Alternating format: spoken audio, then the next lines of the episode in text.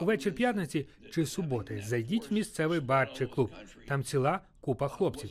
І з'являється логічне питання. Чому вони сидять тут, на вечірках, коли інші на передовій? Україна говорить, це наше майбутнє покоління, ми не хочемо їх вбивати.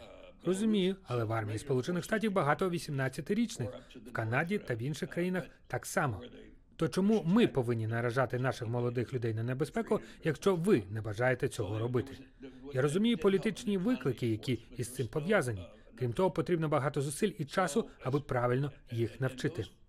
Проблема в тому, що якщо ви не почнете зараз, буде занадто пізно.